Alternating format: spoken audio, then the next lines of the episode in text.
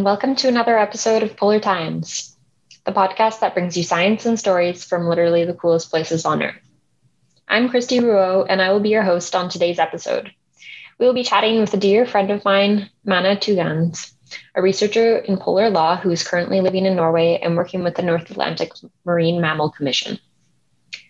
We will be delving into marine protected areas and specifically exploring Indigenous led MPAs and the intricacies and transection of modern science and traditional knowledge and their essential roles in policy. Mana tells stories of her adventures studying in Iceland, living in Norway, and all the wonderful people she's met along the way. Hope you enjoy today's show.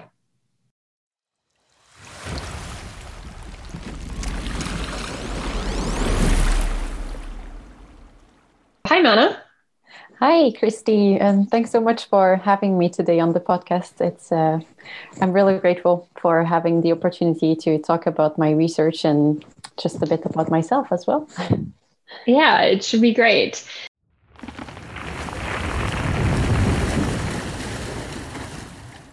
We like to start our podcast with what we call the icebreaker. So here's kind of where you get to explain a little bit about who you are and let our listeners you know, you can tell us how you got to, to where you are in life. Yeah, that sounds great. So I am originally French and I am in uh, Norway at the moment in uh, the beautiful city of Tromsø. And uh, what brought me here, I think, is um, the studies that I have done. I have uh, been to the university in Iceland. Uh, I've studied the polar law it's a master. I've done a master in law, and uh, yeah, that's basically how I ended up in the in the Arctic. And um, I mean, as far as I can remember, I, I have always been very sensitive uh, to wildlife and nature protection. And uh, I actually remember reading uh, this book that my that my father uh, gave me. It was about endangered species in the world, and I read it over and over. And so I, I really had this this big connection to to nature, and I was always very fascinated about the Arctic, especially Northern Lights. For me, that was kind of a phenomenon that I never thought I would see in my life. My interest uh, in uh, in polar law and in the polar region came quite late. It, it was pretty much five years ago, I could say. I had been before that into a French and German curriculum during my whole school education. I even started with a French and German bachelor's in law. So this is quite far from uh, from polar law. but uh, my aim was to specialize in environmental law all along as I as I as far as I can remember. I wanted to do something connected, yeah, to to the environment, and um, I thought, uh, okay, let's start somewhere. And then I enrolled in this uh, master in European and international law in France. And I remember having a course in, env- in environmental law there. But it was quite superficial, actually. We just went through the regulations, and I, I thought that it could not be it. I mean, this would not be the way that I would like to do it and to contribute through my work or anything. So I, I felt like I had to to move and to maybe start looking for for something else because I, I still had this uh, feeling of contributing to something bigger than myself, or at least uh, have a sense of utility about what I'm what I'm doing. And I started looking online. I remember finding this website where they were listing all the different masters in law because of course I had a law background so I where I was looking okay masters in law uh, in other countries and uh, I was always fascinated by Scandinavia and Iceland and I remember just uh, stumbling upon this polar law program and I mean, I had never heard of that before. Polar law, what is that? And also, it's funny because still today, when I tell people that I studied polar law, they're like, did I understand correctly? Is that really a program, or are you trying to tell me something else? They are not really sure that I meant polar, like the poles, Arctic, Antarctica. Mm-hmm. When I read it, I, it immediately piqued my interest. So yeah, when I read the description, I fell fell in love with the program, and I I knew I had to go there. And fortunately enough, the program run run this year, and I could attend yeah, and maybe I can just explain quickly what it is because so many people have mm-hmm. been uh, have been asking. so, so it's basically um, the study of the legal environment and administrative practices of the Antarctic and Antarctica that touches upon international law, national law, and also regional law. And it is connected, uh, for example, to, I mean, to any issue that would be connected to these two regions. So it could be, for example, sovereignty issues or the rights of indigenous people or environmental law. We also have now shipping. So, yeah, okay. it, it is very, very broad. I mean, enrolling in this program, I think it has been probably the best decision I have ever taken for myself because it has brought me so much. I think not only professionally, but also personally. I have learned so much from experts in their fields. And I've also met uh, incredible people, very various people with different backgrounds. And I mean, it, it created opportunities that I never thought mm-hmm. I would have. I mean, just for example, meeting you in uh, South Korea at the Korea mm-hmm. Arctic Academy, that was I never thought I would go there for an academy or just being interviewed today in this podcast. This is uh, something, this is really something crazy. Yeah, it seems you have, I really like how you have a story of how you got into polar law and it, it seemed like something, you know, almost intrinsic brought you to the North. And you hear that a lot with Arctic scientists and social scientists and researchers that they had something that really drew them there that maybe they didn't see coming. Yeah, exactly. Until I was there, I didn't really see it coming. And ever since I'm there, I'm I don't want to leave anymore. I want to stay in the Arctic. It it it is my home now. I mean, I definitely feel that my place is here at the moment, and that uh, it is what I want to do. I mean, Arctic related research, and and I mean, especially now in Tromsø, I think it's such a beautiful place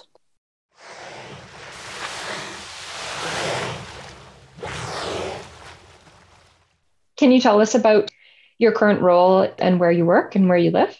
Yeah, sure. I live uh, I live in Tromsø, as I said. It's it's an island. I think I like islands.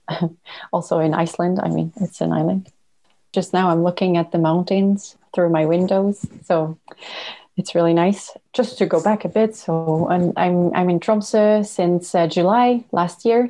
I was actually supposed to arrive in March. Then, you know, COVID happened, and I remember I was, I was trying, I was trying to come to Tromsø, but uh, well, fate decided otherwise because I even went to the airport with all my suitcases, and they denied me access because I was not Norwegian, so I could not. Uh, pass the borders and it was it was pretty unreal i mean i didn't yeah. thought it would be possible uh, yeah to be denied access but yeah, so I had a lockdown in France and started my internship at NAMCO at the North Atlantic Marine Mammal Commission, remotely from France. And when they opened the borders again, I remember it was 15th of July, 2020. Yeah, the 16th of July, I was in Norway. I thought, I'm not missing my chance again. And I mean, I really, really wanted to go. And I was missing the Arctic so much. I had been in France now for for some time in between my my master thesis and the internship. And it was longer than expected, but I'm so happy to be back. So I started with this internship that lasted until January. And I have been offered a short term contract. So at the moment, I am scientific and communication assistant at NAMCO. And I mean, what I really like is that it gives me another perspective also about what I about the Arctic and about what I have been doing because it is an intergovernmental organization. So it's also interesting to see how countries work together for a certain issue. Uh, NAMCO is um, an organization for the conservation and sustainable use of marine mammals, but it targets only uh, cetaceans, whales, dolphins, and porpoises, and also seals and walruses. So no otters and polar bears. Yeah, so it, it gives uh, recommendations, it issues recommendation on a scientific basis to the countries that are still hunting marine mammals. So the Faroe Islands, Norway, Iceland, and Greenland. And yeah, it's really interesting to be into this process and to see how uh, science and policy are interacting. And I think this is really something that I wanted to to have a look at or to dig deeper because as a social scientist having a background in law i'm usually more on the other side where i, I am looking at policies and also within my research that i have done for my master thesis i mean it's crucial to have both fields walk hand in hand because i think it, you produce better advice and also it is probably easier than to to put in place and to implement uh, when both are coordinating. So this is the yeah. main task that I that I'm doing at the moment, and uh, I am also doing a bit of uh, freelance research at the Norwegian Center for Law of the Sea. I'm mm-hmm. working with a researcher, professor actually, because he got the, a professorship, uh, Vito De Lucia. So I'm, i was uh, working on diverse project with him connected to the um, ongoing negotiations for the adoption of an international legally binding instrument on the conservation and sustainable use of marine biological diversity in areas beyond national jurisdiction. Or otherwise called, yes, it is such a long title, but to make it short, it is just called the BBNJ negotiation. Okay. I've been doing a few research assistant or editing for him and yeah and i've also had the opportunity to write a blog post for they have a blog and NCLOS, the, the Norwegian Center for of the Sea, that will be published very soon. So I'm also very excited about about that. Oh, um, that's yeah. great. Yeah, so make sure to look for it and uh, read it. Uh, yeah, it is, um, it is going to be about the role of indigenous traditional knowledge in the conservation of marine biodiversity in the Arctic, of course, in the context of the BBNJ negotiations. Okay.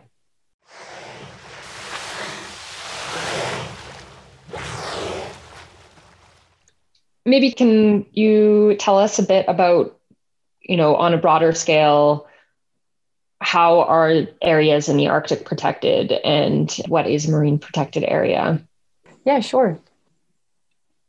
From um, conservation standpoint you have um, area-based management tools that include marine protected areas. I mean if i if i look at the arctic ocean these tools are increasingly seen as a valuable way to protect uh, biological diversity, but also the integrity of seas and, uh, and oceans. And it is also increasingly being used in the Arctic because, I mean, we are all aware, it has been repeated several times, that uh, the Arctic is a region that is mostly or greatly impacted by climate change. And it's not only ecosystems that are impacted, but also the people depending on these ecosystems, including indigenous peoples and local communities.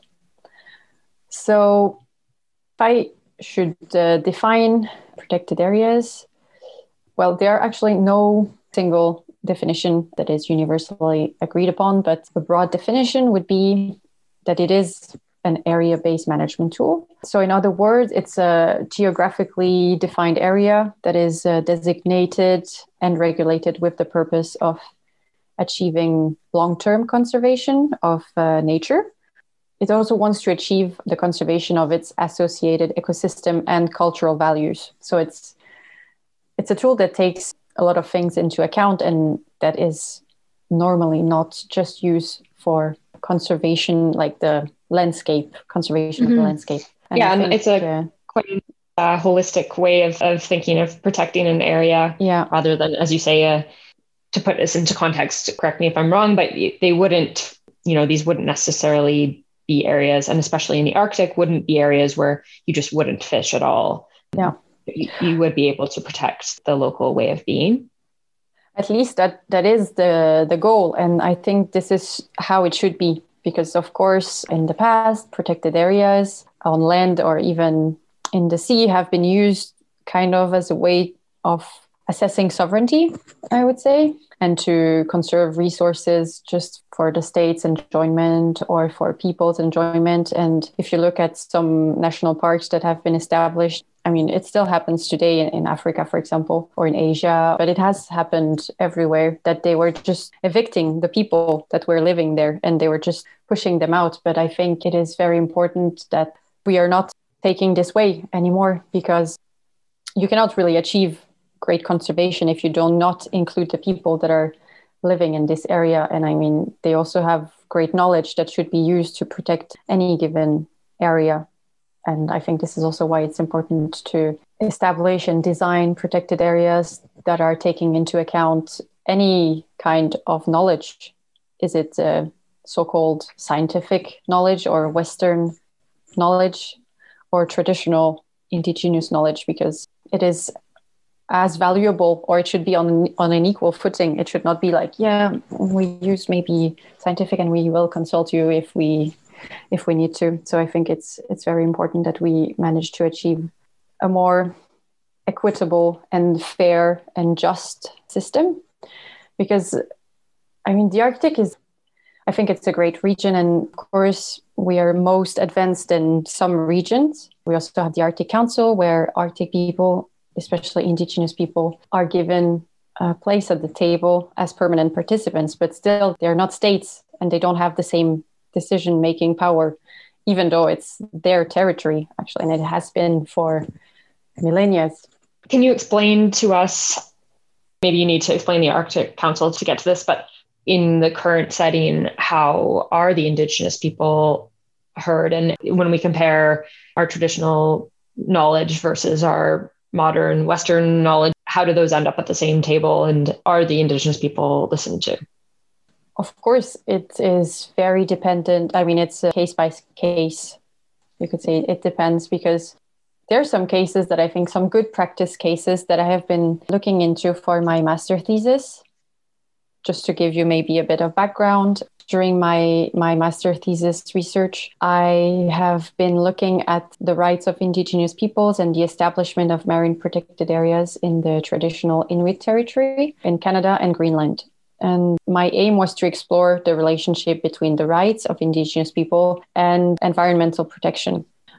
And more precisely to address the question to know whether the rights of indigenous peoples are being fulfilled when it comes to the establishment, management, and control of marine protected areas. So I wanted to focus on case studies and see how it is done in practice. And I focused on three case studies. So, namely the Talurutjup Imanga National Marine Conservation Area located in Lancaster Sound, Nunavut, the Imappivut Marine Plan off the coast of uh, Labrador in Nunatsiavut, and the management plan in the Pikialasorsuaq Polynya, which is a shared area between Canada and Greenland. And I wanted to see whether there is potential attached to the creation of this marine protected area to fulfill both the protection of the environment and also the fulfillment of the rights of the Inuit people in these cases, it was very, I mean, it was very positive to see that uh, Inuit participation had been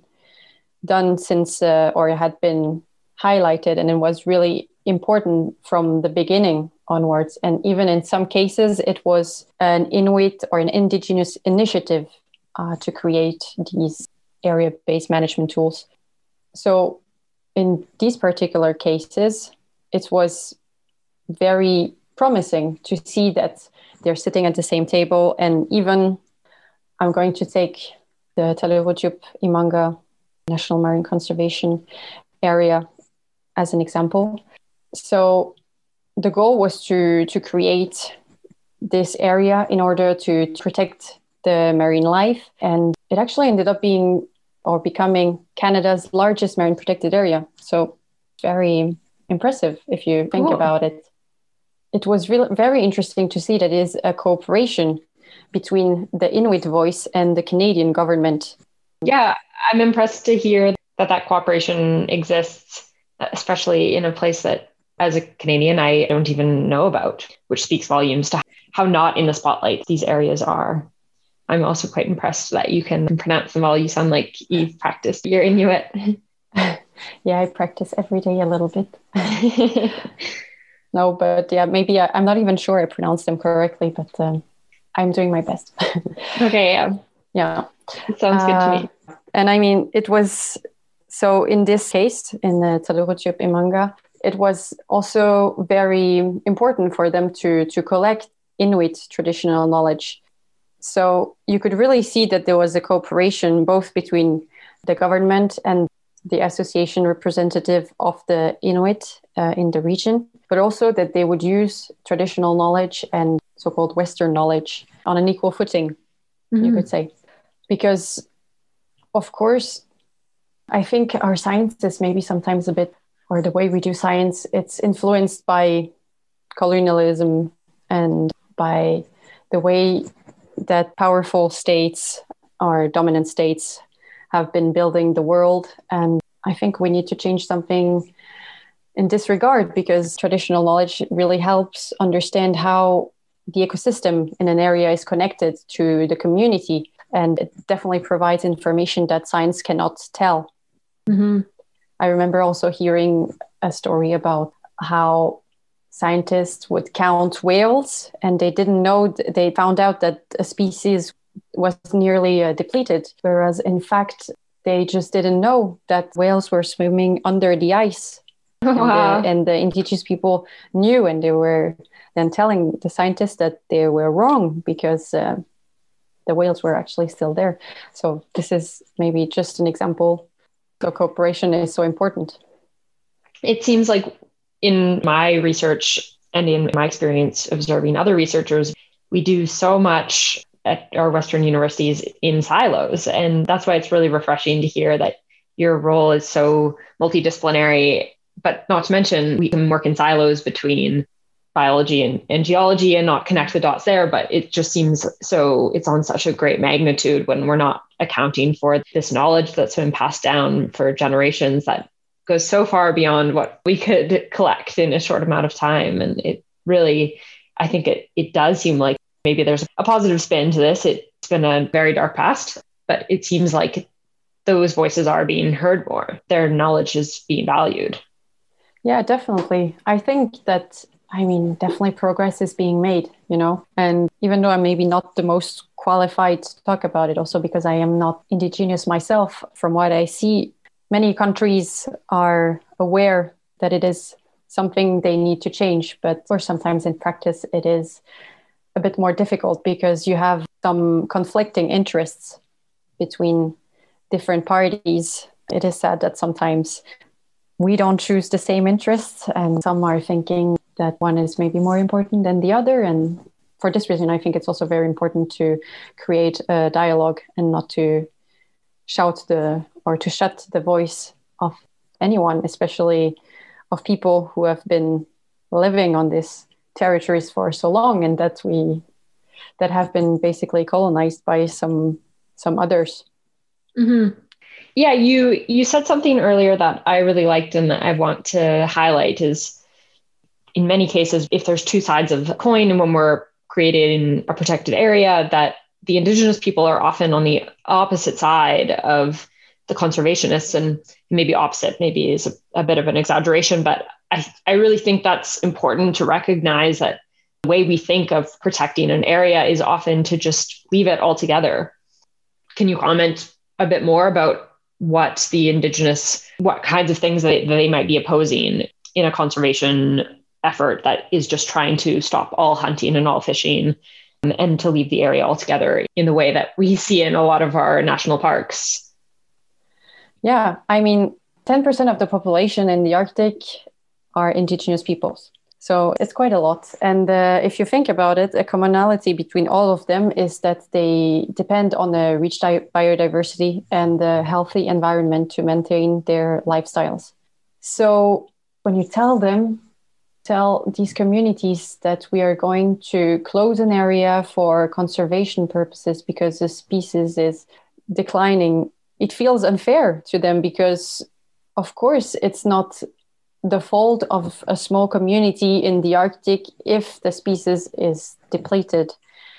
It's mostly the fault of, well, we are consuming more and we are polluting more.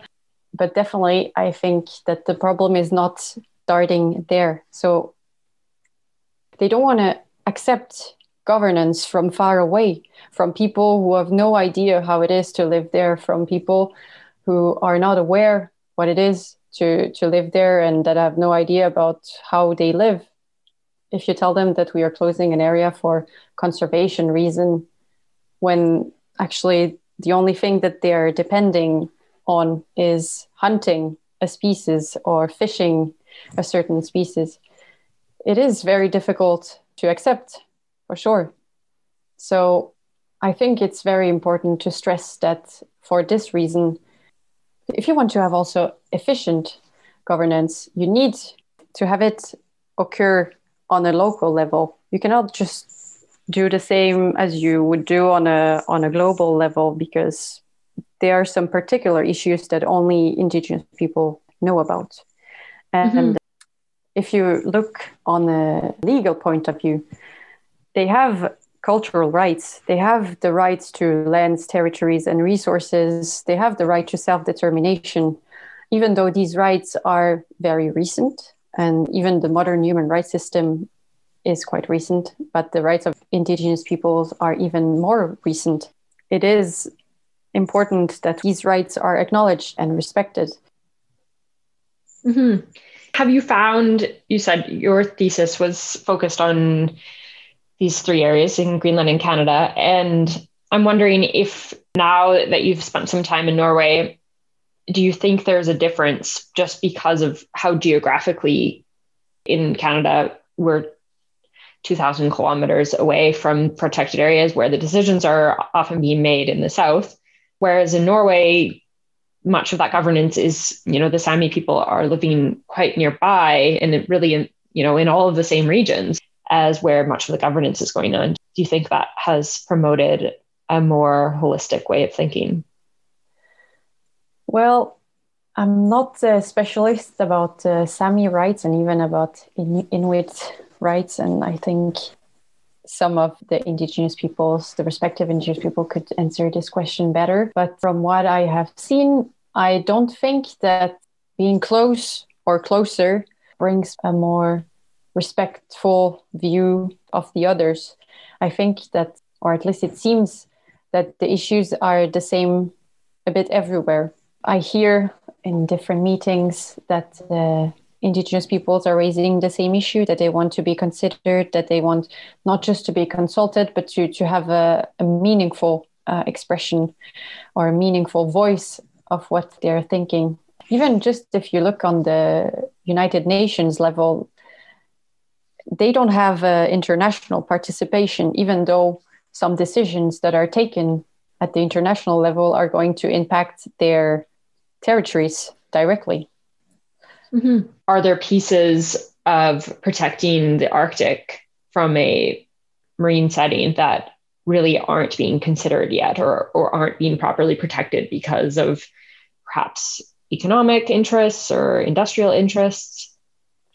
Of course, we have the Central Arctic Ocean. It's a big discussion at the moment, also connected to the ongoing BBNJ negotiations and I know there is, I mean, this is also something I touched upon in my research that there is this wish of create a pan Arctic network of marine protected areas. Mm. And uh, this is a project that is supported by PAME, the working group of the Arctic Council on uh, the protection of Arctic, the Arctic marine environment, and also CAFF, uh, conservation of Arctic fauna and flora. And I think WWF is also on board, mm. or at least I think WWF they, they have maybe a separate project, but it's also connected to creating a network of protected areas. And so the point of connecting these areas would be to ensure that you're not depleting a fish source here uh, while while your next door neighbors are, are doing everything they can to save it. Is that the intention? I mean, it has been proven scientifically that creating networks of protected areas is maybe more valuable on the conservation level or that it, mm-hmm. it, it enables achieving greater conservation goals if you have this because you have this connectivity between different spaces and of course when you have migratory species like whales for example or birds even you know that are depending on on different fish species for example so it is important not to just protect one area because the country is attached to it because in the end we only have one ocean. And also now that we are experiencing climate change i think the boundaries are maybe bound to move on marine protected areas or at least they should be because well if you want to protect a given ecosystem and uh, it is impacted by climate change, for instance, maybe the species that you want to protect will move northwards and you will need to reconsider that. But for the network, I think it is also a matter of connecting all Arctic uh, states together because the Arctic region is quite known for its cooperation or its special cooperation also within the Arctic Council, which is a fora for cooperation, especially on environmental issues. And yeah, I think the project is to create this network in order to have a fair and just Arctic that is protecting its rich biodiversity.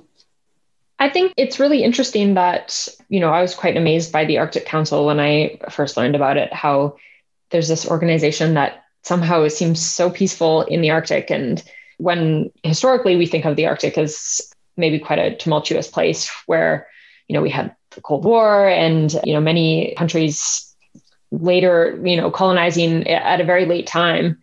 Can you tell us maybe about how it does seem like the Arctic Council has a very peaceful relationship between countries that we may not otherwise think of as collaborating. Yeah, yeah, that's true. And I mean, it's definitely one of a kind forum. I mean, I think no other region in the world has uh, such an intergovernmental forum promoting uh, cooperation and interaction between states. And also, as I as I mentioned before, it's quite uh, unique in the fact that uh, it has indigenous peoples organization as permanent participants at the table, which I think it's very important to give this human face to the Arctic because there, as I said, there are also so many indigenous people living in the Arctic. Especially the, the Arctic Council is focusing on uh, issues of uh, sustainable development and environmental protection in the Arctic. And it is a soft law instrument, which means that it cannot issue legally binding decisions. And also, there are a lot of topics that are off the grid, which is also maybe the reason why it works so well. For example, military questions are out of the question. They're not discussing that. Mm-hmm. Countries are independent in this uh, in this area. But I think it works so well mostly because countries are coming together to discuss issues that are transboundaries that are common to all of them. And I think it's very inspiring to see that these countries are willing to, to collaborate together to answer these questions.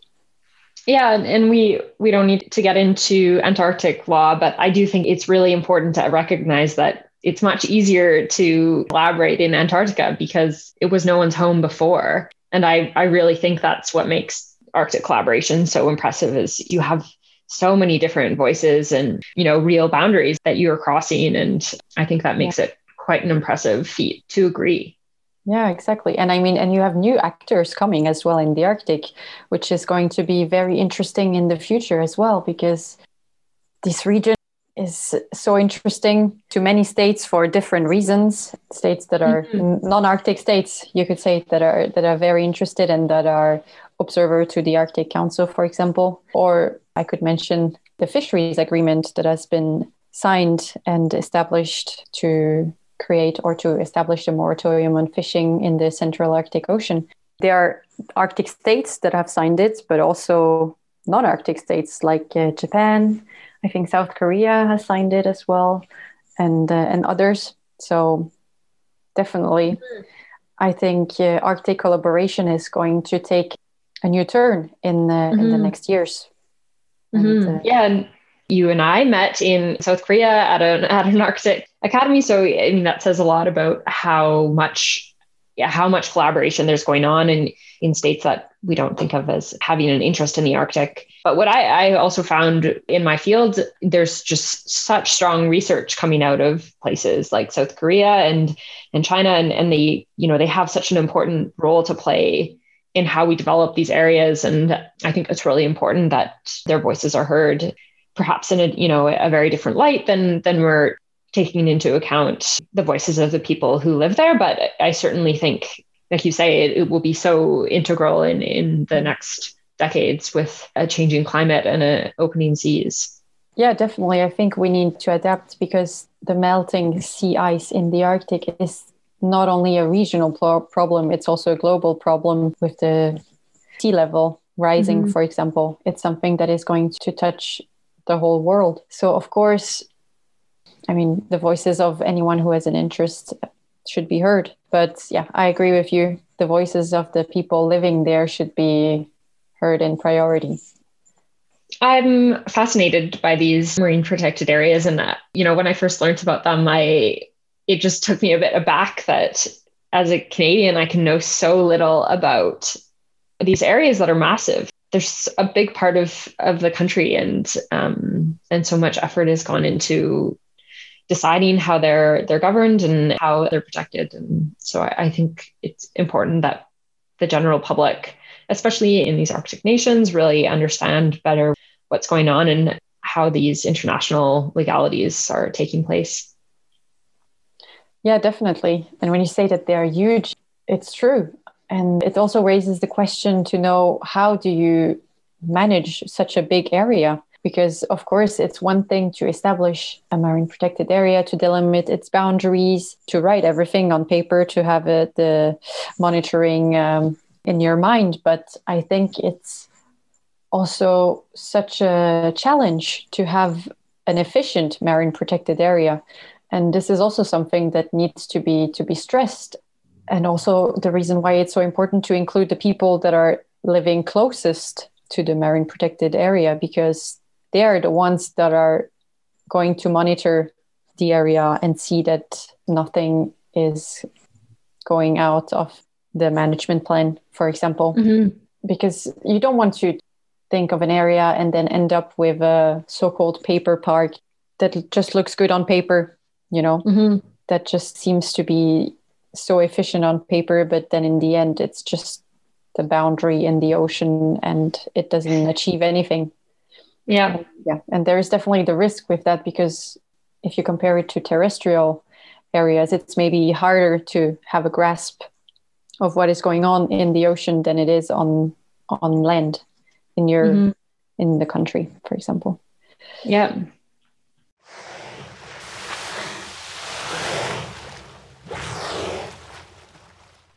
Switching gears here, you've lived in some of what I would call the most beautiful places on earth. Do you have any stories that you want to tell maybe a, a, particular memory or or something special about the arctic that in the the natural environment that has caught you and and made you fonder of the arctic? I could tell you a hundred stories i think but uh, i agree with you. These are probably the most beautiful places if I had to choose to go on holiday somewhere, it would be somewhere in the Arctic. I don't want to go anywhere else. so, the story I want to tell, maybe it's connected to the people I have met because they are also the soul of of this place and I've met so many incredible people in the Arctic and that have motivated me and pushed me further or taught me uh, many things. So the little background would be that when I arrived in Iceland, and I started the polar law program. I remember entering the classroom, and we were really not many students because it was not so well known and it was also a special year usually it would run every other year and this year it exceptionally it ran and i felt the luckiest to have the opportunity to to join the program and i remember seeing this person who looked quite older than all the other students. He was in his 70s, you know, and I thought, oh, this must be the teacher. And uh, and then the teacher came in, and I was like, oh, wow, it's very intriguing. And I, I learned that uh, he was a student as well. He's called Gudmundur Tulinius. He's Icelandic. And uh, I mean, I immediately came friend also with another fellow called Sarah Putta, and we are still a great friend today. She's uh, from Germany. And Gudmundur, he's uh, German speaking. So both of us, uh, and I, we became friends with Gudmundur quite quickly. And I don't know, he was such a kind-hearted person, you know, and very unusual student. So it's, it's interesting because we, we kind of developed a family-like bond with him. And he's such a an inspiring person. He has been a naval architect for most of his life, but he has been on so many adventures as well. And he wears several hats. He has been on an expedition to Greenland, you know, and he he's also still a tourist guide in in Akureyri well, at the moment it's maybe not so flourishing, but uh, the fact that he's still doing that and also that he would be studying polar law in his 70s. I mean, I would, my grandparents are about the same age, but I would never imagine them doing that. So definitely an inspiring person. So to come to the story in question, I remember that. So because he's a guide, he has this huge uh, four-wheel drive truck. I mean, I have never seen a car so big, to be honest. you had to climb inside and kind of yeah, you you feel really high on the road when you're in it.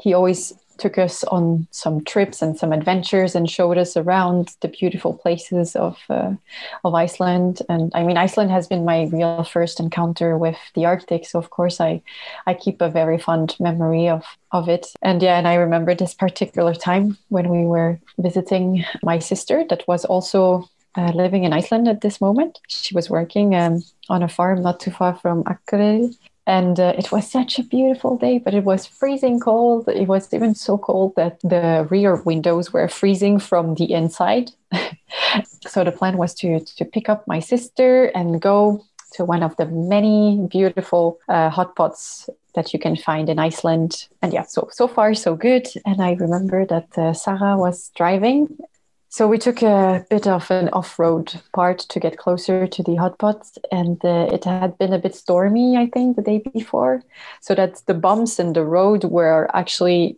smoothened, and it created a straight field of snow. And I mean, the view was very beautiful, but at one point we just didn't move anymore. The car was kind of stuck in the snow, and the the chassis, I think you call that, when the car the the part that is on the road, uh, yeah. the, the tires. Yeah. So it got stuck and we couldn't move. The massive truck, I mean, the one that you would think would take you anywhere, was completely stuck and it was resting on the snow. So we could not move forward or backward. And yeah, and I looked at Sarah and we were like, oh no.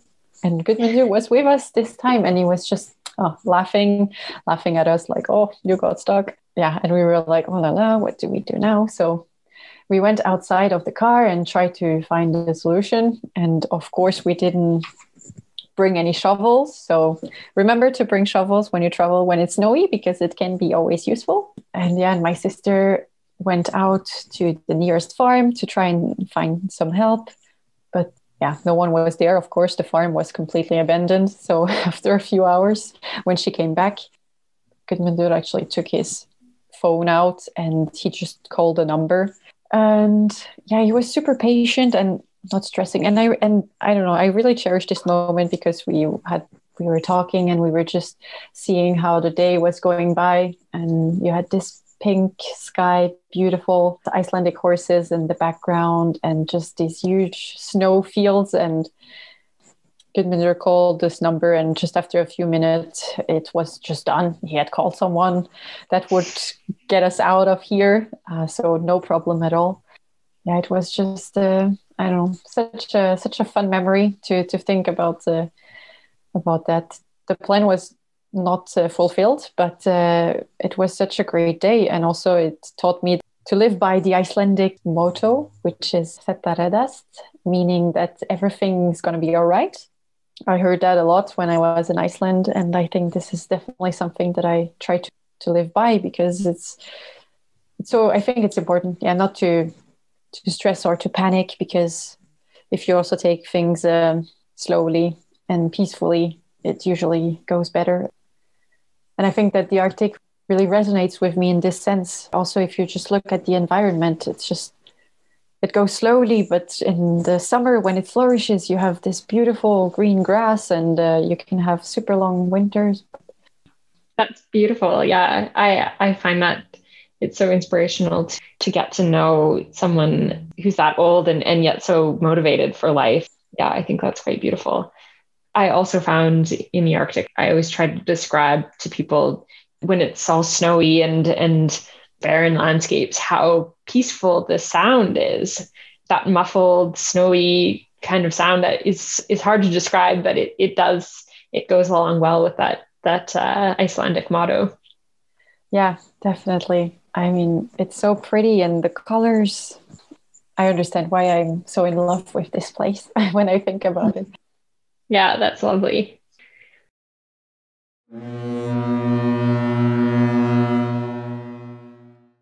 Well, this is the opportunity in in our podcast. We like to call it the polar plug, where we give you a chance to to speak about something, anything that you please.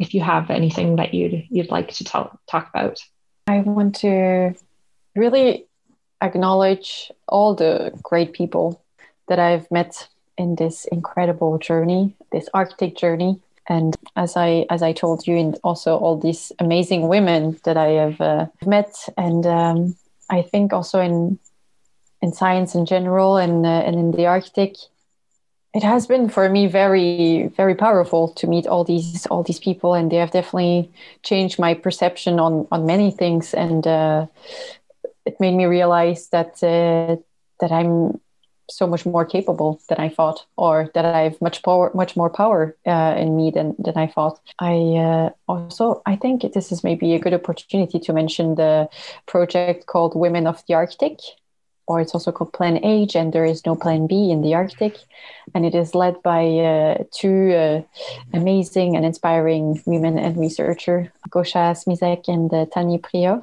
and yeah, and the aim is to raise awareness, support, and maintain a focus on on women's and gender related issues in the Arctic, because of course there are also gender inequalities uh, in the Arctic.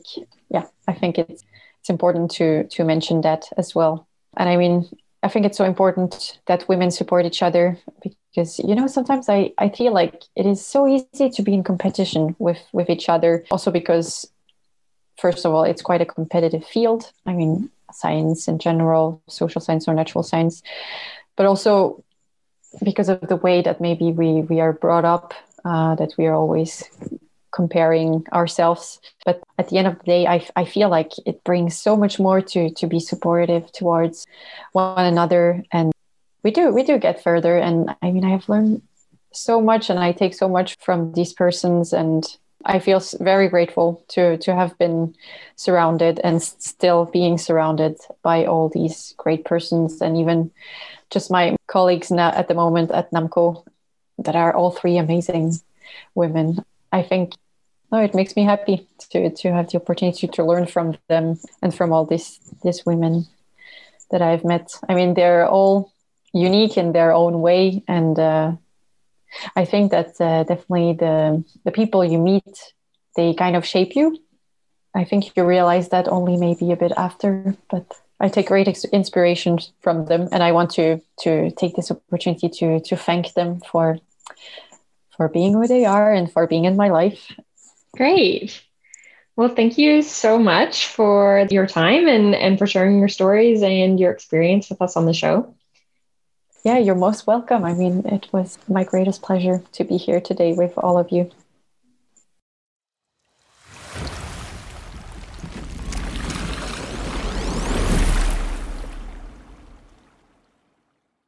That brings us to the end of today's episode.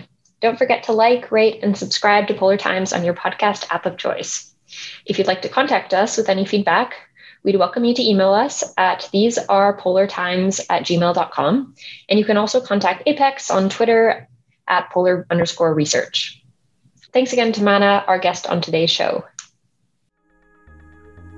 Please note that whilst this is an APECS production, the views and opinions expressed by the host and any guests are entirely their own, do not represent the views or opinions of APECS or any other host institution mentioned.